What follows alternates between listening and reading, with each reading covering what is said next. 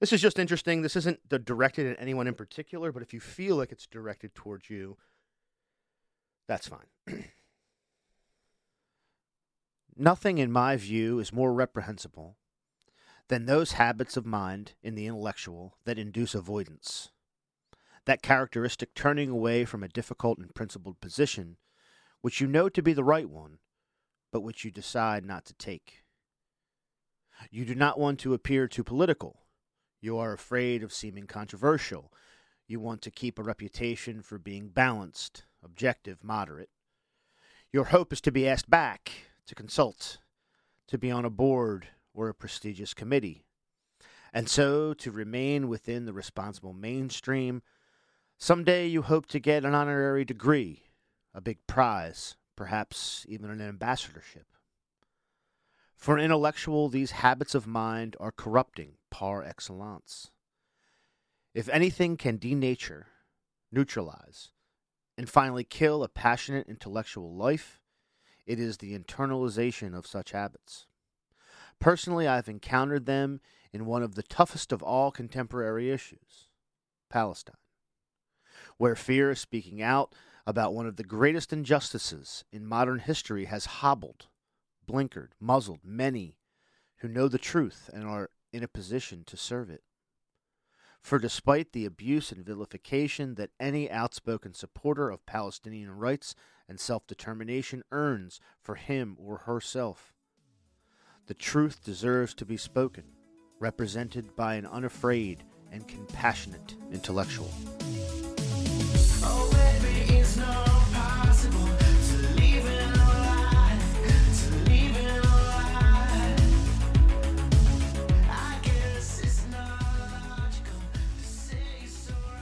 Comrades and friends, hello. This is the Highlands Bunker podcast. You probably figured that out because we're talking about stuff that you barely understand. But we're gonna we're gonna get we're gonna make it a lot clearer for you. I promise. We're in the shadow of Rockford Tower. We're behind enemy lines. We're in the belly of the Delaware Way beast. And I'm uh, really happy to introduce our guest tonight. Uh, Jamila Davey is a uh, professor uh, at the Delaware College of Art and Design. She's a scholar of uh, comparative literature and Eastern literature, and she's also a community activist here, right here in Wilmington, right here where we live. Um, so we're gonna we're gonna talk about all of that. Um, before we get back into the sort of the Eastern stuff, and and I'm I, I want to ask you how just how you got into it and how it inf- what informed you to sort of get into that sort of study. But uh, before that, where are you from? Like, uh, how'd you grow up? What was it like? Um, how did it uh, maybe sort of direct you or motivate you into a uh, a life of, of academia and uh, scholarship? Uh, yeah, great question. Well, I am from a small town in Indiana, actually, from northeastern Indiana, um, and I, you know, harbored a desire from a young age for an elsewhere. uh, and uh, that, and I, so I, I was like set on going to college from, you know, for for a while, um, and um, you know, college was transformative, formative for me. So. Uh, um, you know, I showed up an English major and left a philosophy major, but took a lot of like comparative literature courses, like in, in literature and translation. Uh, and uh, um, so um, that kind of set me on on my path, you know, of of um, you know turning my truth inside out.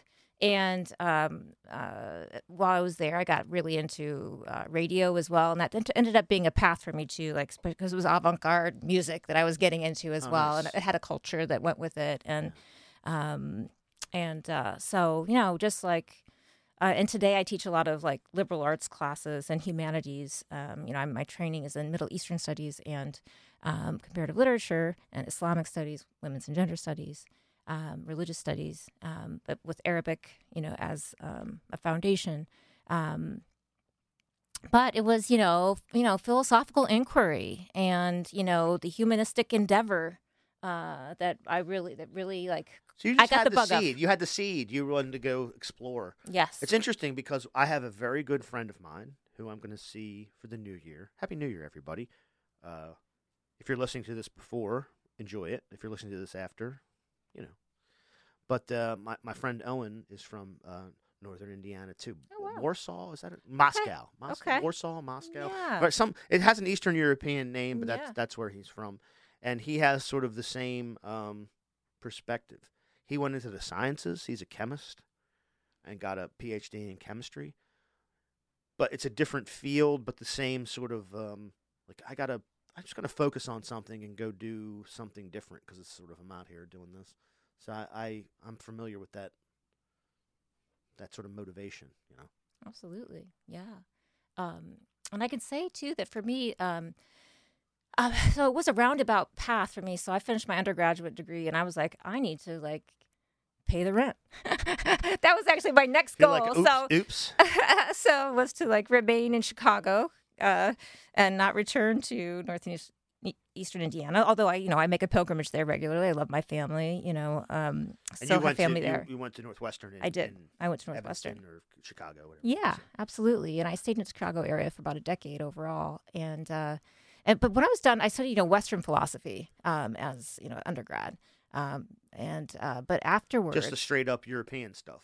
yeah, you're like, you're like up. Kant. You're you're all into Kant. I was into Nietzsche, and Deleuze. Okay, but- okay, yeah, yeah, yeah. You got So- into a thing. You were into yeah. that. Yeah, yeah. yeah. Uh, and you know, I there are little things that I touched on. You know, like I, I did actually read my first. Um, I read um, some Assia Djebar.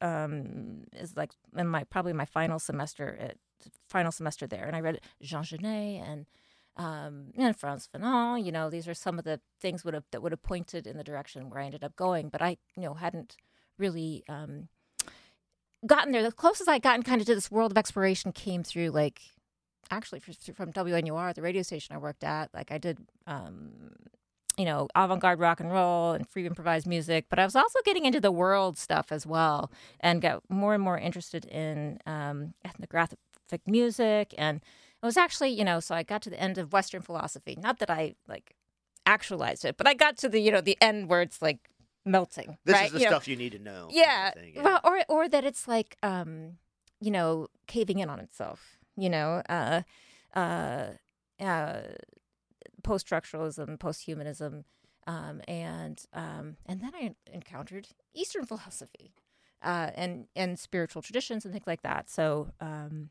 I became really interested in both Islamic mysticism and Vedanta at that time, and, and and I was really interested in musical traditions and things like that. So I got really into that stuff, and um, was for a long time. You know, it took me 15 years to get back to graduate school because I followed my life path, um, and uh, was really interested in both those domains, and kind of interested in pursuing higher ed in those areas, but. Um, you know, I couldn't decide, you know, between which path to take, but I was definitely humbled by the idea that, you know, India had like 300 languages that like over a million people spoke, you know, like that was humbling. Something's going on. Like something's going on there. Yeah. Yeah, like how do you get at that? You know, how do you get at that? yeah. Um, in the end, you know, Arabic seemed simpler, um, uh, but turns out Arabic is diglossic, and so there's more. It's not just one language and all Well, that. that's what's interesting about, and again, I had to dig into sort of like your background a little bit, but that's the cool thing about Said, who I've been reading, and this, because number one, it's sort of about the Orientalism that you explain. So if people don't sort of understand what that is, it's just more of like a, it's a cultural depiction of what it is for the for the thing that it isn't. So if you're in the West, it's sort of like the cartoon that you think of and uh, what's in Arabia. That's Orientalism, basically. It's the easiest way I can explain it to, to people.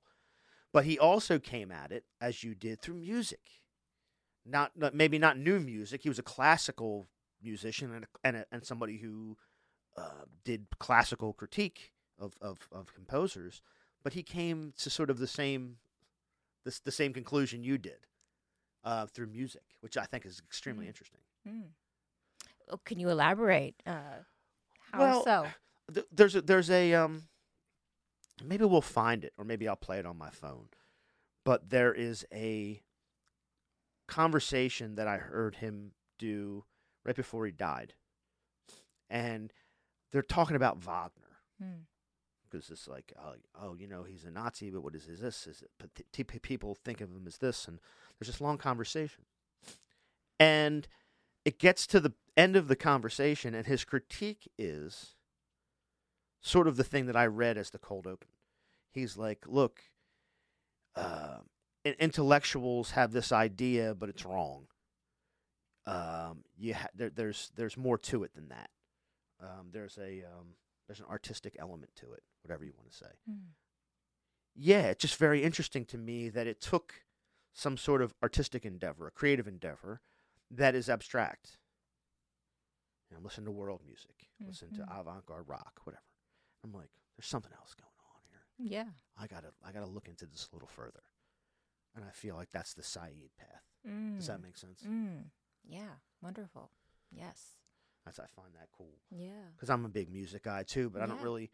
Well, to be honest with you, this is a great question. I want to get to the DCAD thing because I think it's cool. Um, I'm sort of someone who's like appreciates the creative endeavor without ever really being able to do it. Um, like fine art or writing, it's just, it's the it escapes me somehow. But how how did you did did you decide that that you were going to sort of make that jump into sort of like uh, making the connection between literature and art and, and social critique? Do you know what I mean? Well, um, um, yeah, I mean, um, definitely like uh, my own like academic work was definitely um, connecting those things for sure.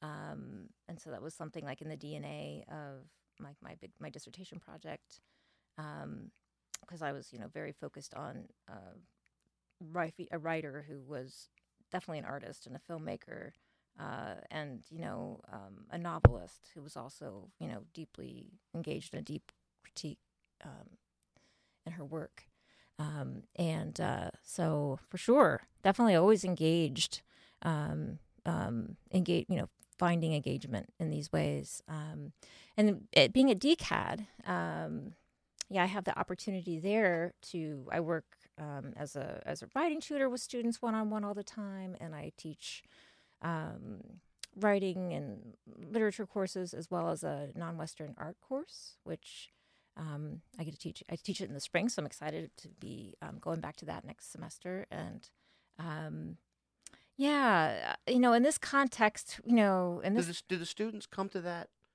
Um, are they looking for that? Or are they exposed? Like how how what's the um, how do, how are the students taking that? Because it's that's the big question of of sort of Orientalism, or how how, how are they and and because every there's a lot of things going on in the culture that would maybe be uh, provocative. Um, how how do they take it when you when you teach that stuff? Because I know just 20 years ago, um, you know, when I was just getting a bachelor's degree, this was not a thing, and it's interesting that it is a thing now, and I wonder how like undergraduate students, um, how are they coming to it? How how is that? Yeah. So, you know, of course, like, like all ideas are and, and opinions are my own and, and, and no one else's. Well, believe Uh, me, be- believe me, I I'm I say the same, exact same thing. Uh, so, you know, you know, America is awfully multicultural. I'll, I'll say that um, for starters. Um, and um, so, you know, and you know, I teach. I also teach at, at Goldey-Beacom College, actually, and I'm teaching my world literature class there. So you're teaching your world literature class to business students. uh, and no to English majors. You know, because this is it's a three. It's But a are they English majors? Like, well, how do they? That that's it. I wonder if you see a, a distinct sort of um, uh, differentiation between the English majors in a sort of junior college uh, business uh, setting, and a and a really full sort of like fine arts liberal arts setting. Well, it's interesting because you know it's it's it's DCAD that's the two year associate's degree, and it's it's Goldey-Beacom is a four year you know Right. Division two NCAA school. You know, so um, but yeah, it's a different environment. It's a completely different environment. Um, so um, yeah, it's quite different. So I want to go back to the DCAD question because th- these kids are really receptive to it actually, and so many of them like today, like so many um, students are really into manga and anime, and they are they just can't they love studying Japanese culture and Chinese culture, um, and they're really into that, and it's a uh, you know, primarily minority serving institution too. So there's a lot of you know people who are very interested in, um, you know, the pre-Columbian Americas and you know, art of the African continent, and there's a ton of history and um, religion and lenses that we go into with all of that as well. So there's, you know, it's it's overwhelming though. Um, so you know, there's so much to learn, and as a instructor, um, it's humbling every single time I teach it because you know the first thing we do is is we deconstruct this idea of non-Western because Western is non-Western is still centering the Western experience, and you know it's you know what name could we replace it with is a good question.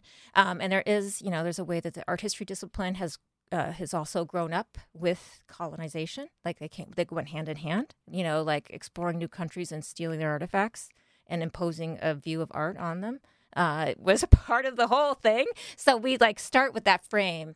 Um, but then we go way back, you know. Then we go to we go to India, and then we go to China. But you know, you know, these are you know cultures, you know, vast culture. So this whole idea that it'd be a survey to cover them is insulting, and you don't you never do that.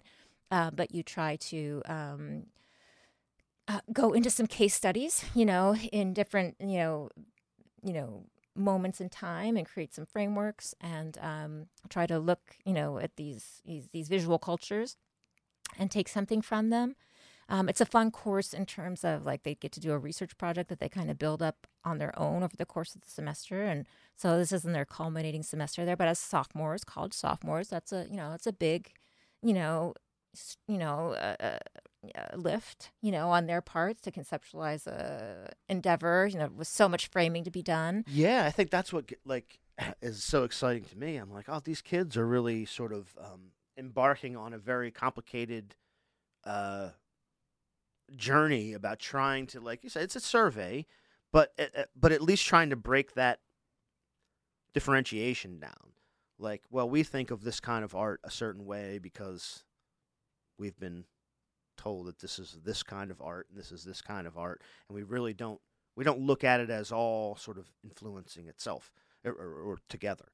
And so, yeah, it's just neat that that uh, people are more uh, enthusiastic to sort of dip into that because it has, as I said, it has cultural, social, and political ramifications that I think are incredibly important. Absolutely. Yes.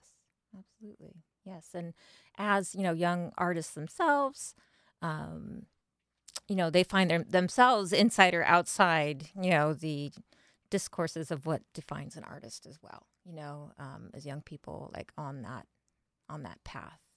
Um, so I find they're, you know, open and um, interested.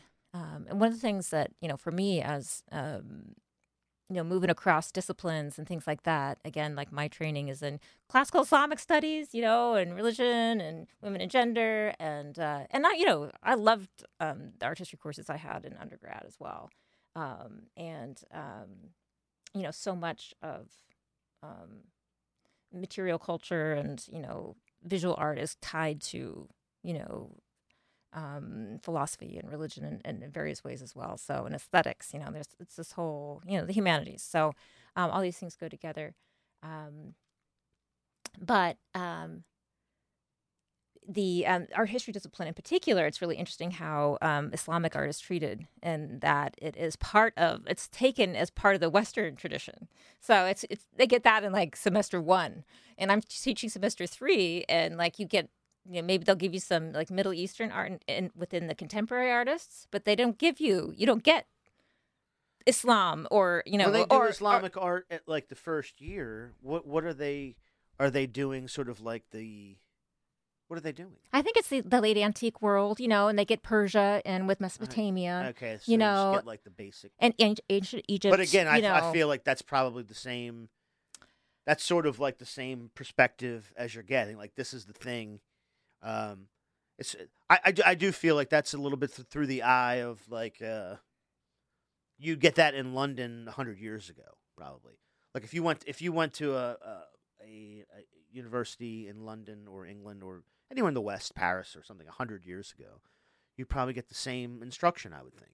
Yeah, it's interesting. Yeah, and I I know that I'm sure um, the instructors dealing with this material, you know, are doing it in engaging ways for sure. and, and all kinds of things. But the way textbooks have been structured, um, the way that it was like, you know, um, the way that it's that yeah, this partic- particular textbook, you know structures it it sees you know it's on it's the classical art model um, and you know, i also teach i have taught this like massive humanities course um, at at um, Goldey as well and it's like you know beginning of time to 1200 or something like that and it's multidisciplinary humanities so but it's similar topics in a certain way so it's interesting to see how you know those things get folded together and how you know the ancient um, pre-islamic world um, and the late antique, you know, Islamic cultures get tied into this, you know, Western um, narrative of development. But what and, and that's interesting, and I think that, that there's something there for us to go back and look at. I also I think that's about a this perfect like, framework to the Western narrative of development. I think that's a perfect framework to look at, like to, to, to decide whether what the if, if the thing you're looking at is sort of within the framework of like a, a Western narrative. Doesn't necessarily mean it's wrong, but you got to take a second look at it yeah. and see is this really what's what it is or and, no? and know that there's multiple narratives, right? yeah, and of that's you know, and that we get used to seeing things through a certain framing. And um, but what happens to like contemporary, like you know, um, cultural production by you know individuals in Islamic contexts, you know, when it's kind of um, not given that rootedness, that deep cultural, those deep cultural roots, and and not connected back to the- you know that continuity or the discontinuity uh, for for for what it's worth. And that's something I really um, like to link back and my own like research was uh, has been about that as well. I was very interested in um, in um, returning to early narratives of Islam and to um, um, you know thematics of um, you know the Islamic context and looking at how they are retold and and reengaged in the contemporary um, as a not necessarily not necessarily from a critiquing perspective. Always there's critique in there, but as a um, as a form of renewal and things like this, and um, and ways of um, retelling those narratives narratives of today, or to translating those kind of aesthetics and some of those cultural paradigms um, in the contemporary, and uh, so that's something that I'm that I enjoy and I'm into anyway. So I really love being able to. That's something that I find that's really a challenge as well in teaching like a contemporary world literature course or. Um, um, and you know that I appreciate in in this art uh, art history course, and that I have like the entirety of history to deal with because I really Is that do all? Just just everything? just everything, you know everything, uh but because we want to be able to um to um tap into these deep cultural resonances. You know you don't want to take things in a, contemporary work of art um, in the flat present. You know you want them to be able you want to be able to try to connect to to go deep with something and to Folks, and con- to, context is key. context is key. Absolutely. Absolutely. No, I mean I, I enjoy, and I did say so. I'm gonna pull back now. I did tell everybody we won't get too we can get too down Sorry in the weeds. yes I love it. I mean, I could do it. We could be here till tomorrow.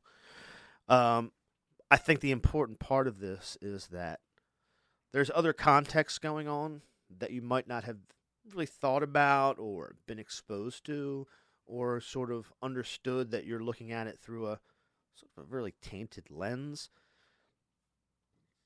That also has ramifications for what's going on today in like culture and politics and you know kids being crushed by collapsing buildings that have been shot down by missiles. We're not going to get into that though. Just asking people to start thinking about that stuff. Because there's another narrative, as you said. And I think when you start to see the other narrative, things become a little more clear and um, it's shocking, actually. It can be a shock. Yeah for sure. So that's enough of that business. Next thing. When did you move to Wilmington? And uh and and and when did you sort of get active in sort of community organizing and stuff? Because that's always that's a big thing in here. We talk about it all the yeah, time. Yeah, of course. Um, I moved here a little over three years ago. It was three years ago on Thanksgiving. Okay. So, and I'm, um, I forget what the, the term is, but like a trailing spouse or what have you. Like, Okay. was pulled out here um, for my my spouse's work, and I had I'm glad my wife's not here to hear this because I think she falls into the same category. Yeah. but my spouse had been the trailer to Austin our last day because that's where I did my graduate work, and we were there for about for a decade. and uh, so um, it was a good time to to make a move, um, and uh, yeah, so um, yeah, and for me, community organizing, you know, is something that goes a ways back. Um, it was actually, you know, um, community organizing kind of like sent me to grad school in a sense. Like I had, uh, for me, like um, it was, you know, it was really anti-war activism and activism around Middle Eastern things that got me.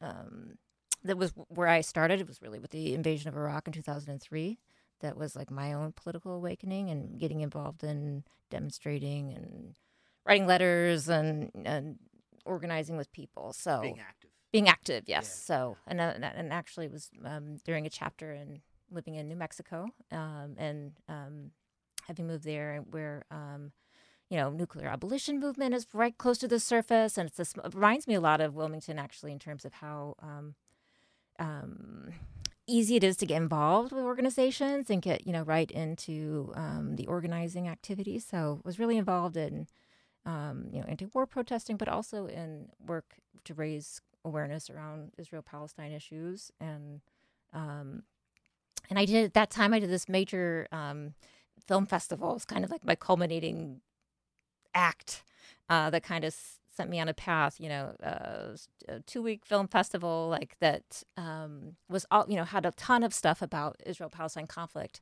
um, but also trying to deep dive deeper into you know Arabo-Islamic culture as well, because I was deeply you know in love with this culture, with its art and its music and its literary traditions, and um, so trying to give a taste of that as well as part in part of this festival, um, and bringing scholars and filmmakers to like you know be part of it. Um, it just like got me to kind of turn the page and think maybe I should actually try to you know pursue this or whatever. So, um, and that's actually what led me back to you know grad school, and I thought it was going to be all about like contemporary. Um, you know, uh, women's narratives. Really, I was really interested in in that. But um, when I got to grad school, I was definitely just pulled right back to classical, you know, early Arabic, you know, literature and uh, and Islamic history and uh, religious studies and the textual tradition. Um, anyway, so that's that's where that went, and I was like deeply, you know, uh, deeply um, submerged in my graduate studies. Of course, you know, various uh, solidarities were, you know, were enjoyed and, uh, and fostered. Uh, but when we got here to Wilmington, um, you know, one of the first things I got involved with was, in addition to like finding my my teaching positions, was um, gardening. You know, up at the Rodney Reservoir, Yeah. and uh, the way I started to connect with members of the community and just talking to people.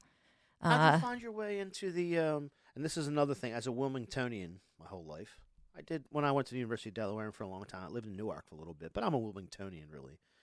Now, there's a lot of names for that neighborhood. Some people call it Tilton Park. Some people call it Cool Springs. That's what I call it.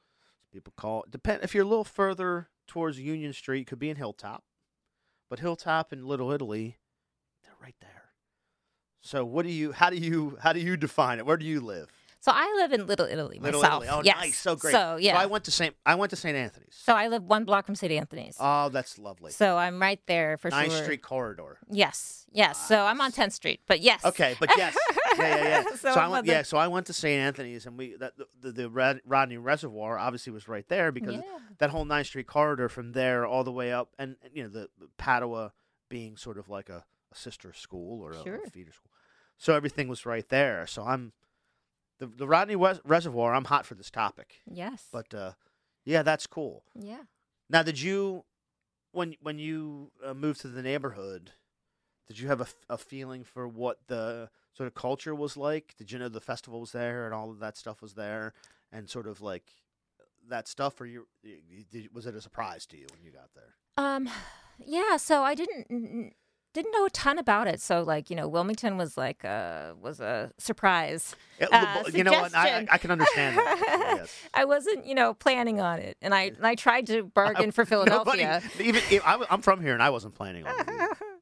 um, but you know, we you know when we started looking for a place, we definitely like you know we are you know urban urban dwellers. So we were looking for you know somewhere um, in the city with you know walkable walkable you know life and. Uh, so, but we, you know, we really taken with the charm of, of the neighborhood, and um, and my spouse is of Italian heritage, actually. So oh, the whole Paisano. Yes, so that you go. really like appealed actually. So we were on on the hunt for it. So I'm not sure how long it was before we learned about the festival. but Okay, maybe you got you might have gotten got a rooked into something. You might have got hooked into. we it. saw the Little Italy like Yeah, archway, like, okay, you know, yeah. like yeah. You just had that feeling inside. yeah, I understand. I yes, understand that. I yes, understand. absolutely. But no, I you know from the beginning, like I you know I'm a big you know I I always say this I'm a big dog dog walker, so I was loving this combination of urban and green, um, uh, you know, of people you know living close together,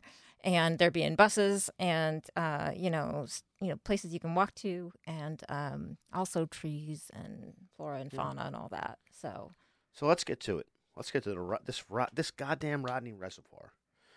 Um, what the hell are we gonna do with it? Um, so I'm gonna tell you what I know as somebody who sort of grew up in the neighborhood. I knew it was a reservoir. Um, I knew it had to get um, blocked off because it's, dangerous, very dangerous, and potentially poisonous. I think from what everything I've read. Um, but in the meantime, while it sat and nobody really did anything, the neighborhood was like, "Hey, we can at least, you know, kind of carve out a little thing for ourselves." And they've been doing that as a little community garden on a little sliver of it uh, for a little period of time. Now, this is where we are. So we're talking about the block between 8th Street and 9th Street and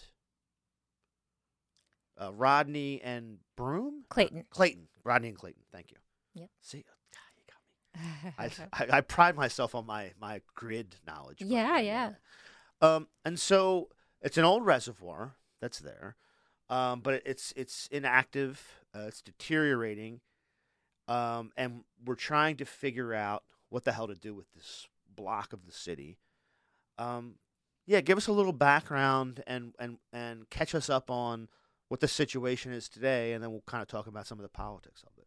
Sure. Well, um, you know, it was, um, you know, May 2022 when the city of Wilmington sought uh, 1.7 million dollars to demolish the site with a vision of residential development, and um, the neighbors, you know, really quickly responded to, the, to that, saying, you know, we didn't want, you know, we wanted to keep it keep it green. So we can come back around to that. But um, and one of the first things, you know, since I didn't have a, a whole ton of experience, I had been gardening there for about a year. I've been able to get into the garden in the you know the first season I was here, just like figured out people were up there and and uh, found my way to you know to send the email and get start gardening. You're and like, it's hey, what's what's going on up there? yeah, what is going on up That's there? how like. Folks, when you move into a city neighborhood, the best thing to do if you see something going on, just go out there and, and find some people and be like, "What what's happening?" And they'll just tell you what's going on. That's how it works. it's and I got you know I got I got keys to the place. I got I got in on somebody's um, donated plot. They'd already paid for their plot for the year, but they weren't gardening, so I got to get in there and start gardening. And um, I had like gardening and stuff like that was kind of like a healing thing for me after grad school. Like it was like my re- rerouting myself to the earth. Uh, and uh, so and it's so amazing up there, and I'd never quite seen anything. Um, you know, this oasis like above you know, turns out it's the highest point in Wilmington, say Rockford Tower, um, you know, over this really dense area. It's amazing being up there. So it felt like a huge blessing. And when it was going to be taken away, potentially, you know, um, you know, we were reminded all the more. So um, one of the things I started doing right then is just start doing newspaper research, and I learned a whole ton of things. So you know, it you know over time, and I kept doing it. So and going to you know the, the historical society, to the Delaware Room, various places. You know, come to find out, you know, it's some of Wilmington's earliest parkland. It's always been not just infrastructure, but also served as green space back to like the 1860s. You know, originally it had open pools. Um, and, and before, um, and there was a, a famous baseball diamond, and then later when they put in the reservoir, there was this this football field. Um, you know, the there was a professional, many professional football teams played up there, including the Wilmington Chess Rooks. But there was a you know a whole like semi-pro thing of sports going on. Um, in the twenties, there was this amazing series of concerts, dances, and sings, including like And they're always written about in up in the newspapers, including like in the women's section of the newspaper, you know. Um, The but famous women's the famous women's section with flowery prose, you know. Yes. Uh, Who and- was wearing what? Yes, and they were like the children were rolling down the sides, and there were like six thousand people on top. They all describe it as throngs, you know, throngs of people up there. Um, and um, then there was in the fifties, there was a Women's Observer Corps because a few years after the tank went in, um, which was around um, 1916, started maybe maybe they start breaking ground right before the first of the year, but 1916, um, they put in the tower a few years later, and you could see for four states um, from there. Um, and um, so amazing views in this house, you know, so in the Cold War, Women's Observer Corps, you know, staring down, you know, anything that comes in under the radar out there, Yeah, yeah, calling yeah. Baltimore um, if they saw anything. But there's uh, there's also some fun. My grandmom's calling it an airstrike. Yeah, and there was a lot of controversy later in the paper too, because like evidently the women were lonely up there, and then also they also couldn't necessarily get through to Baltimore, like no one would answer, and so there was like a whole bunch of like people were upset, you know, um, about the program at a certain point. But so this huge history, you know, of of of use, and indeed the um, the gardeners that got the community garden going was no small thing. It's the largest community garden in Wilmington, you know, and it was it launched. Um, you know, it launched West Side Grows, like came out of that endeavor to create that garden, this idea of resident driven initiatives to develop, you know, for community development. Uh, so it was, you know, and it was like a scratching back again around 2003, 2004, as under the Baker uh, Baker administration, that um, it was fenced off and dismantled. Um, and they said they were going to revitalize it, but they did not do it. So, um, and it is like the meeting point of two watersheds. It's, like I said, the highest point in Wilmington. Um, it's a really special, unique place with this sense of history. And if you talk to people in the neighborhood, they remember sledding, they remember playing football up there. Um, people remember going to having church up there. You know, like there's Yeah, I definitely remember as someone who went to St. Anthony's in the late 80s and 90s. I can remember it being a place like that. You know, run up there, you can fool around, you know, you can throw a baseball around or whatever before it was closed off. So it's definitely a neighborhood thing yeah, for sure. yeah. So what do we what do we do with it now? Like what what so the the the city wants to demolish it and uh, redevelop it in some fashion. Um, I like you when I hear redevelopment from the people who run the city today, very very skeptical. I Don't want like a high rise or a Whole Foods there. It's not appropriate. Um, so yeah, I mean, do I trust Mike Purzycki and Buccini/Pollin Group? Absolutely not, under no circumstances. On the other hand, there are, I think, a cadre of community people who sort of like want it to stay exactly how it is with no changes, which I don't think is um, reasonable. So where are we? What what what the I mean, there is an organization that sort of speaks for the community, which I think is necessary. And even if you don't agree with people in the organization, you should be part of the organization so you can argue about this stuff. But where is everybody now? What's the what what's what's everybody thinking and what do we think we need to do to to come to some kind of conclusion about what to do with the city block? Sure. So, um, you know, from that from the moment um, that that um, request for bond bill funding came forward, um, neighbors started organizing. You know, on the issue. Like a couple weekends later, like more than like 50 neighbors came out for a meeting at that bus stop at 9th and Clayton. Uh, and uh, the mayor was there and several city council members were there. And, you know, to a person, like they went, we went around the circle and people spoke to, they wanted to keep it a green space. They wanted it to remain public. Um, and they, we all wanted it to be safe. So we kind of like, so I'm going to speak as myself on this occasion, but I'm very involved with Green for the Greater Good, which is the um, community organization that kind of built Right. up and, out and of that. everybody just as a caveat everybody should understand and this is why i said what i said a few minutes ago no nobody in the neighborhood is going to have exactly the same idea it's just important that everybody sort of is involved in like what should be done and nothing should be done unless people are generally agreeable to it Yeah. um but i think these things have to be sort of hashed out people Yeah. need to be people need to be to feel like they're in a position where they can say what they want to say. So I, I'm glad that you said that, and I, you know, I, I, I don't think you're speaking for sort of everyone, Yeah. but uh, th- the general idea, and I think you you might be able to also sort of say there's a, you know, there's a cohort of people that kind of feel like this, and there's a sort of people who feel like that. Um, obviously, that's going to happen. So Absolutely. So, and I have talked to so so very many neighbors about this issue too, including you know some who've been involved in some of the events that we've done, including like the, the design sessions we did last June with people from uh, with um, um, professors from the University of Delaware, from the Biden School, from um, uh, public policy, and both uh, and from the Plant and Soil Sciences Department. You know, we had a, a community design charrette where sophomores helped the community um, develop some conceptual designs for a potential future park um, at the spot. And um, you know that that community group started meeting every single Saturday. We've met like every Saturday since. You know, save a couple of a couple of holiday weekends here and there. Um, and you know, initially we were you know really organizing around um, you know eh, you know um, from the beginning we wanted to create a city community working group to develop a plan to transform the site into a safe park that all could enjoy. Um, you know, and that's that's been like the big talking point we had from the beginning is that we really want to have a plan that takes us from where we are now to where we want to be in the future, and not we don't want to spend. You know, we think it should be comprehensive. That was one of our first wins we got was to influence the bond bill. We got language into that bond bill that said the city needed to do comprehensive planning and community development before the project got underway. And so we were working to try to get that enforced. And we also worked to get, um, you know, started writing letters to ask for environmental testing of the soils at the site as well to make sure that it was safe, not not just from the ruptured roof of the tank that was allowed to uh, was basically neglected. You know, like trees were allowed to grow up there, so of course the roof was compromised with the tree roots because it just it wasn't maintained, um, and so it it um, started to deteriorate.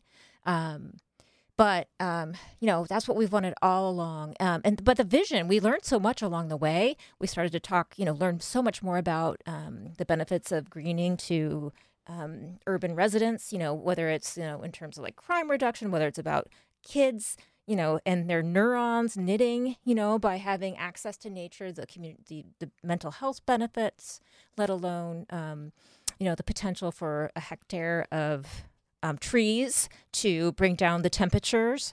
Uh, you know, and Delaware is like the fourth, you know, on on the scale of um, states uh, facing increasing temperatures due to climate change. Delaware's We're right- number 4 on the list. look, we're gonna be we're gonna be reclaimed by the sea first.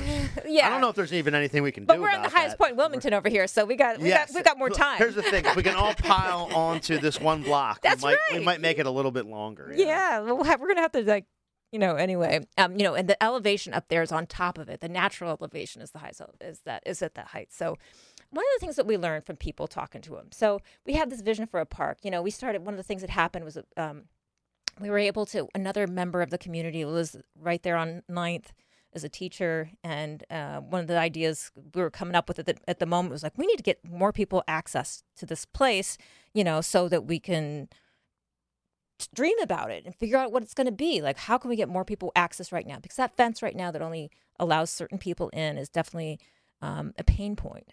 Um, but if you talk to people who live around there when the fence went up um, they felt safer. When you talk to people around there some of them do want nothing to change. Um, most people though are like we can endure this project if we know what's coming at the end you know and it serves the community it serves it benefits the community like in this way that's for all of us and it has this and that's my that's my question. Uh, number one, I think there's a question about whether or not the the site should be sort of demolished. Like, do we need to take out the the, the concrete that's falling apart and this tank that's probably unsafe from everything I've read? The soil, because of everything that's in there, doesn't seem seems like it could be poisoned. So the first question is: Do do does the neighborhood believe? I shouldn't say that, but is there a is there a is there people behind the idea that it, that it needs to be cleaned up in some fashion? So the first thing that needs to happen is all the sh- shit in there needs to be taken out. Is that is that that's the first thing I want to ask? Is where, where does the neighborhood stand on that question? So um, again, you know, um, diversity of opinions out there. I mean, I think um, you know the thing we can say is that we, we want it to be safe. Um, you know, these are challenging questions for a, you know, uh, you know, Islamic studies college professor. Well, yes. but I what I can say say this. this, Well, here's what I'll say. I, I can say what I know. I can say what I know. Okay. Is that you know they did find um, in in in the sampling that's occurred. Um, so we do know that there's a 2006 engineering report that said a part of the roof is deteriorating. Um, you know, for further further conversations, we know the walls of the tank are good, the roof is bad. Um, that 2006 engineering report was was commissioned by the city, you know, and its its recommendation at the end was to repair it. You know, it was it was you know it was a Take some action. yeah. Right. it- That's it- the way I took it too. It's like I and again, I'm not someone who just believes everything the city's going to tell me because I think their motives might be in question. Sure. However, everything I've read says exactly what you said that the the top of that thing which is like the walls are fine but nobody can get in from the sides. Right. You can only the only problem is going to be from the top and it seems dangerous. So that's the first thing. I don't know like that seems like it needs to be addressed in some fashion. Sure, sure, yeah, and um, and then the soil around this around the tank um, has you know with, with with the testing that's been completed, they have found that it, it has it harbors hazardous substances that are um, that ha- that indicate a unacceptable cancer risk in the resident scenario and a unaccep- unacceptable non-cancer risk in the resident children for children in the resident scenario Now, do well. people do people who have looked at that think that that's a reasonable conclusion from the the science that they've seen? Because I, I I I know people who live there and who think like, yeah, it kind of looks like potentially the soil's poisoned, and so we want to be very careful. And some people kind of just dismiss it out of hand. I'm sort of with the people who th- the, the the former. yeah. So I don't know what what's the what what is the feeling there. So, um, yeah, so I think you know one of the things that has just been interesting that we've learned about as as time goes on is we learned that, um, you know, there is very little um, regulation around demolition. You know, this the the resident scenario thing is about like what the co- what the potential harm is if you go and live on that soil. Like if you're just going to go up there and live on it, um, as opposed to what happens if you like blow it up and blow it around. You know, that's what demolition and excavation is. The, the their risk analysis also looked at um, uh, risks to uh, excav- excavation worker. You know, who would also have would have protective equipment and be in their cab and that kind of thing. So, you know, um, you know, our environmental regulatory body believes that you know that there's and the city believes that um, it's safe to follow through with the plan that they have that they have. Um, and you know um but there are some other regulatory things we're still trying to understand like they also said that um, having discovered this risk though would preclude it from future um, residential development um, and you know we think that they should go ahead and put that deed restriction on there now because otherwise it would mean that um, if they test the soil later after they mix all, they munch all the concrete and dilute it with concrete, then they wouldn't have to actually do a regulated cleanup. You know, like the, the idea is like, you know, you have to do a regulated cleanup or get the deed restriction. That's kind of what we understand what the HSCA law is about. Yeah, so you Um, either, you either have to sp- to spend the money to really really make it clean, or you have to say you can do stuff there, but people really can't live there. Right. Yeah. Yeah. Um, and um, you know, and we're also really concerned that there be um, what we've understood since there is little regulation around demolition, even like for things that you know are like filled with lead, they'll just like demolish it and not tell you. Evidently, um, this is what I hear on the streets. I'm not an expert though, and uh, so I'm open to learning. Um, but what DNREC has, you know, that their recipe to uh, protect public health is through dust suppression um, and those kind of mitigation techniques. So um, really pressing for you know air monitoring to keep to make sure that that's happening, um, and um, you know to make sure that everything is being done to protect the public health and that those hazardous substances that are up there that they have you know a you know a specific plan to to deal with them during during the process. Now something else that we learned about just to pan back out, um, you know, being part of the um, you know of the working group um, that got to speak with landscape architecture firms um, who are, you know, so we are in the process of, you know, um, going through another set of workshops to develop a concept plan for a potential park. Um, you know, we heard from design firms that said, you know, this is an amazing site. Um, and I've learned this from other things that I've participated in as a, as a result of getting really active in this area, um, symposia and whatnot. Um, that you know you should start with placemaking. You should start with the community's attachment to the place. You know, especially in a place that has had er- time periods when it was vulnerable. You know, like that you want to have an engaging place that people love and are you know are programming that ties it to the community to help make it a safe, wonderful place. Um, so. Um, but so starting with placemaking, and they told us, you know, you could make something here that was like you could never make anywhere else, and once this is gone, you can never get it back.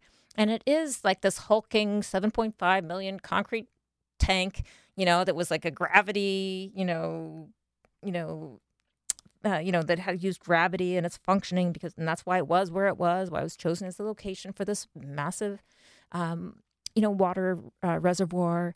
Um, that you could tell the story of of that and of, and of Wilmington's expansion and its you know investment in massive infrastructure projects like this, or and maybe do it with materials, um, and you know, and and do that process sustainably so that you could deconstruct rather than simply demolish, so that you're planning from where you are right now, going to the end point, and try to save money along the way by, you know. Thinking about sustainability and carbon footprint, and you know, in in in the course of the project, so um, you know, we think that you know there's a way to like center human health. Um, there's a way to put like sustainability in this in, in, into the, the equation, um, and then this other piece that you know some of us have been dreaming of, and you know it's up to the community to validate. Like from the beginning, we we're um, really strongly interested in a resident-driven vision, something that the community gets to participate in and and validate and guide.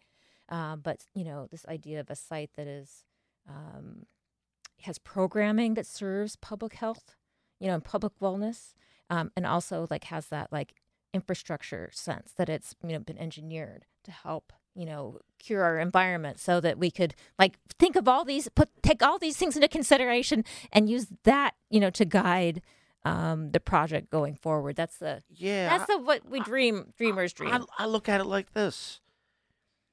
Maybe you won't get the perfect thing initially. But as long as there's an idea of where what, what it should look like, which I think which I think actually seems has been articulated. Like there's there's problems with the idea that only certain people can go to the the, the uh, garden, for example.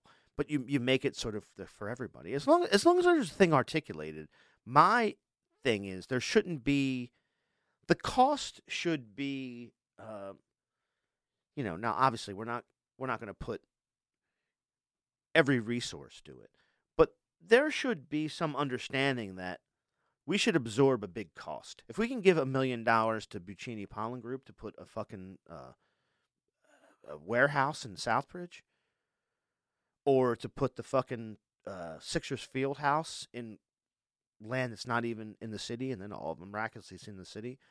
We should be able to spend the money to clean this place up in the best way possible that does not impact the block there. As the best. People are going to have to take some risks. Let's let's be honest. That's that stuff's going to have to be broken up and taken out of there, and that's not that's that's a risk. But as long as we spend the money to do it in the most uh, sort of forward way possible, the you know with all the technology that we have, and then do something there that's for the community, a park, an amphitheater, uh, uh what, what, whatever everybody wants, even a garden. I think there's space for a garden there. It's a whole city block. I mean, the the garden right now only takes up, you know, that, you know, right right along the street there on the top of the hill. So, you know, I, I, hope that the the one thing I hope is that like, money should not be an issue here. Spending an extra, and I looked at some of the figures that were sent to me about cleaning that place up. We should spend that money. But if I, if the idea is that we have to convince people that we should or that it's a good risk to take, maybe that's the that's the avenue we need to go. I mean, uh, that's what I hope. Yeah, certainly. I mean, um, so um, So a, a couple of things about the plan. So the city's plan is to not to actually take materials offsite. It's to munch the concrete of the tank and bury it there. Um, like in churn it all up and jam it down. yeah, yeah. So that's so, something interesting as you learn more about this. That's what uh, that's what makes um, you know concrete is actually um, silica is actually you know airborne silica is really dangerous to human health. You know, It's it very dangerous. Yes. Uh, asthma and COPD and all these things. So That's the thing. And and again, I hope I I didn't say anything specifically about like taking care that like we use the technology to keep the risk down in the neighborhood. Churning up that concrete is extremely dangerous. yeah. So you know, care needs to be taken if that's the direction people go. For sure. So, and one of the things that we've been, you know, thinking about all along too is that, you know, or what we understand, what I've learned from others around me who have experience in like development activities is that, you know, you know, even in park development, that um, you need a design to attract funding. So there is will to work on fundraising, to partner with the city to raise funds, and there's all different kinds of funds out there to build a cool, um, climate resiliency oriented park. As So- you and- said before, everybody has to agree agree on what it's going to be at the end. and we've had spend the money to do what the thing is to here. Right? And so far, we've had great validation. Uh, there's been great, you know. Um, so again, and um, and so we're talking a lot here about like work that's been done. Uh, um, um, I'll say this again about the uh, community design charrette we did last June. Um, you know, over 80 neighbors participated in that, and we came away with a vision for a nature-focused park where um, residents could get away from um, the you know urban density that is our neighborhood, and there's some other things. You know, and this this this this vision um, jives with the 2028 um, um, comprehensive plan and with with objectives that are in there and the resilient wilmington report um, and even if you go back to like the last west side um, plan as well um, again one of the uh, challenges they said for that exists for like that neighborhood right there where we are is that um, density is an issue and and and that um, you know, with green space, like you really have to work in your historic footprint because there's no more space to develop. Yeah, there's pocket parks and things like this, but we are talking about like um, like immersive natural, you know, spaces or this idea of like a natural space that could actually impact the environment, which is this 3.78 acre spot could do. So, um, and that, you know, we do need to be addressing things like food deserts and that we need to address uh, the social determinants of health. We have St. Francis Hospital right there that's, that's transitioning to becoming a, um, a community health hub idea with like multiple services on site. And we have schools nearby. Um, you know, there's many like stakeholders that could engage with this green space. And, and from the beginning, we started talking to like partners that do youth development um, and, um, you know, workforce development and things like that. How could this site like serve all these interests all at once and provide recreation and provide community gathering space and provide, um, you know, um, meditative space, if you will. And one of the things, going back to what everybody, what you hear from people who are connected to the space, say is they feel that they love the elevation up there. And, You know, there's this sense of being outside the city. Not that it needs to stay the way it is, but that is one of the things that we've been pressing for all along. Is that some element of you know the historic footprint be preserved that some element of this you know um, of the topography i don't know if you've ever walked up It is Howland. funny. It's so funny that you say that because that's the one thing, just to bring it back full circle. The one thing I always remember being a kid and walking east from St. Anthony is is that you get to this spot where it's there and it's it's you can't really see it. It's above your head. You know.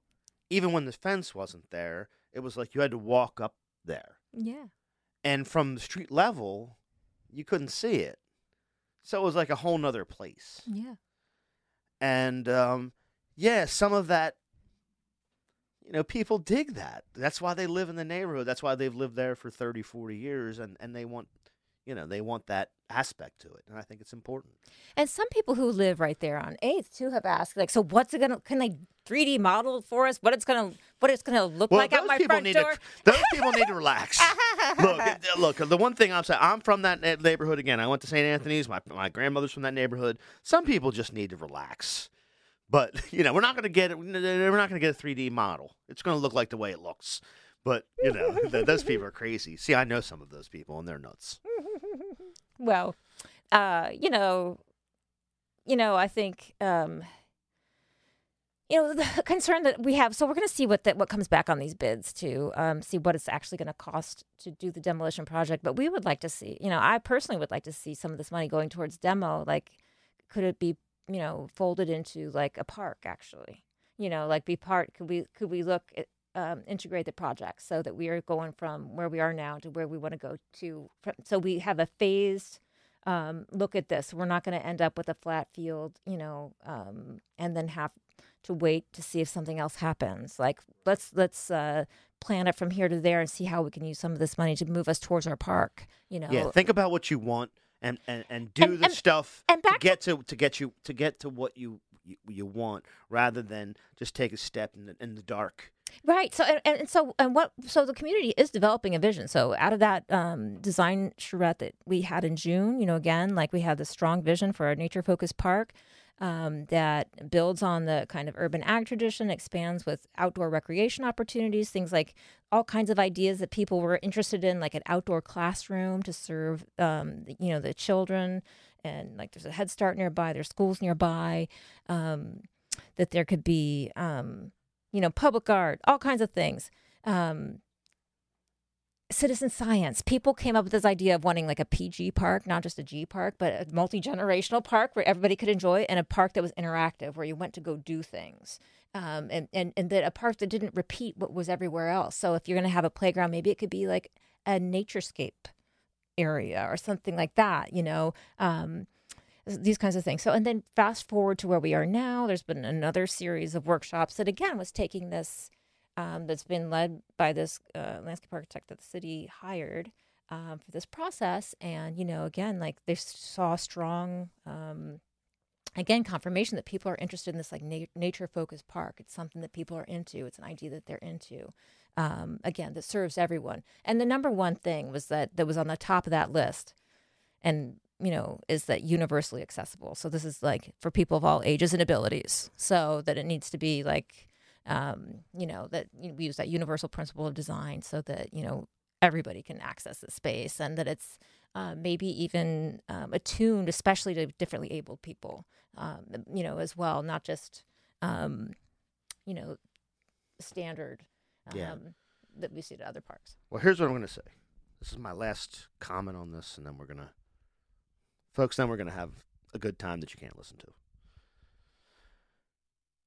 I think, because you know who's good about this in the city, is the Delaware Center for Horticulture. Have you ever spoken to the Delaware Center for Horticul- Yeah. Horticulture? They're right over here. yes I feel like they can put something up there, make it very pretty.